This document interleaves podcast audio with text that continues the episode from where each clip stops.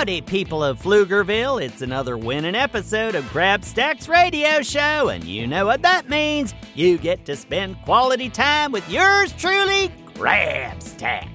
Talk about lucky. Even if the rest of your day is nothing but tripping and dropping your ice cream cone, getting your pant leg caught in your bicycle chain, and slipping on banana peels, you still got to hang out with your best good buddy Grabstack. Oh, that's a win in my book. Today, I'm going to regale you with a terrible tale called The Disaster of the Putt Putt. This story actually happened to me yesterday. The day started out just fine, not a cloud in the sky, and I was just about to start work on my brand new live stage play called Caroline the Cow Lays an Egg. Oh, it's a real winner. See, there's this cow, and his name's Caroline, and uh, oh, what's that, the station manager?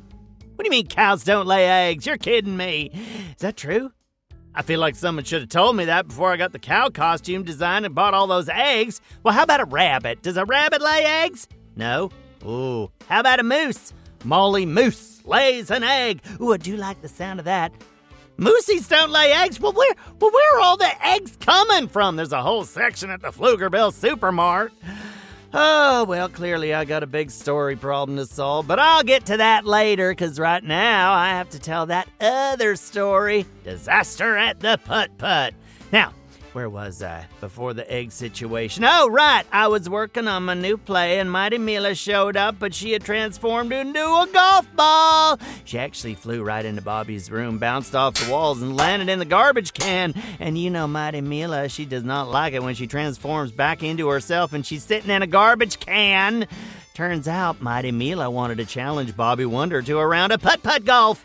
Well, I got in on that action in a hurry because I love putt putt golf. One of my favorite games, actually. And of course, I'm real good at it because I'm so close to the ground. Anyway, we settle on the big game, but only if I agreed to write a play about Mighty Mila that she would star in if we lost. And since Bobby wouldn't have to do any of the work, he said yes.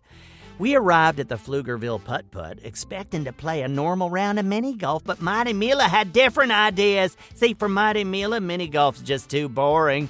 She's all about the trick shots. And I kid you not, this is what she said as we approached the first hole. You have to stand on your head and close one of your eyes while you swing. What? My head is as round as a bowling ball. How can I stand on it?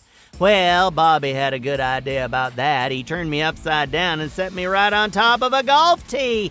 Actually, it was pretty cozy once I got used to it, but I hit the ball right into Bobby's kneecap. And then Mighty Mila hit me right off the tee, and I landed inside the windmill. On hole number two, Bobby got to come up with the trick shot, and he said we had to throw the ball instead of hitting it. I don't know if I've ever mentioned this before, but my paws are about the size of a dime. I can't throw a golf ball. Slipped right out of my hand and landed on my big toe. So anyway, we lost the first four holes in a row, and everything was looking pretty bad for old Bobby and Grabstack. But then I had an idea. Instead of hitting a golf ball, we'd have to hit a pine cone. I did not mention that on Florp, where I am from. We always golf with pine cones, so I'm a natural. In fact, I hit a hole in one. You can imagine how upset Mighty Mila was, and for the next three holes, she insisted we use a pine cone because she could definitely hit a pine cone. Well, it turns out she can't. Those pine cones were flying everywhere but in the hole. Unless you count the pine cones I was hitting, those were going in. Approaching the final hole, number nine, we were all tied up, four holes apiece. A crowd had gathered. The major Pflugerville news outlets were on hand. Millions of people were watching. Uh, what's that, Carl? There's only 400 people live in Pflugerville? Okay, well, 400 people were watching. And then Mighty Mila threw down the gauntlet. We'd have to play the final hole wearing a blindfold and kick the ball down the turf. How is that golf? I mean, come on, people. As all of Pflugerville looked on, Mighty Mila kicked her ball right into the crowd and nearly hit a baby. But then Robozuki grabbed the ball with his tractor beam eyeball and dropped it right in the hole. And then it got worse. Instead of kicking the golf ball, Bobby kicked Grabstack. Ow! I flew all the way over the dinosaur hole and into the putt putt lake. They had to fish me out with a golf club. there is a good ending to this story, even though we lost the big game. I wrote a play called Mighty Mila Lays an Egg, and it's playing to sell out crowds. See, what we do is we have Mighty Mila transform into a chicken, and then she lays an egg. Oh, people just love it. Well, folks, we've come to the end of another Grabstack radio show. Here's hoping you don't go out there and slip on a banana peel or drop your ice cream cone. So come back tomorrow when I'll be debuting a brand new weekly feature called Math-O-Matic.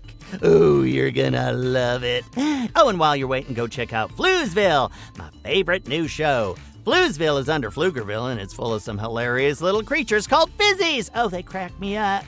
Just search for Go Kid Go wherever you get your podcasts and you'll find Floozeville. Oh, and Friday is listener mailbag. If you got a question about the world of Go Kid Go shows, Pflugerville, or little old me, send it to grabstack at gokidgo.com. You might get your question read live on the show. Oh, it's very exciting.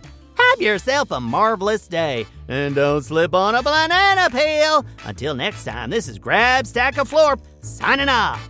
Go, kid, go! Go, kid, go!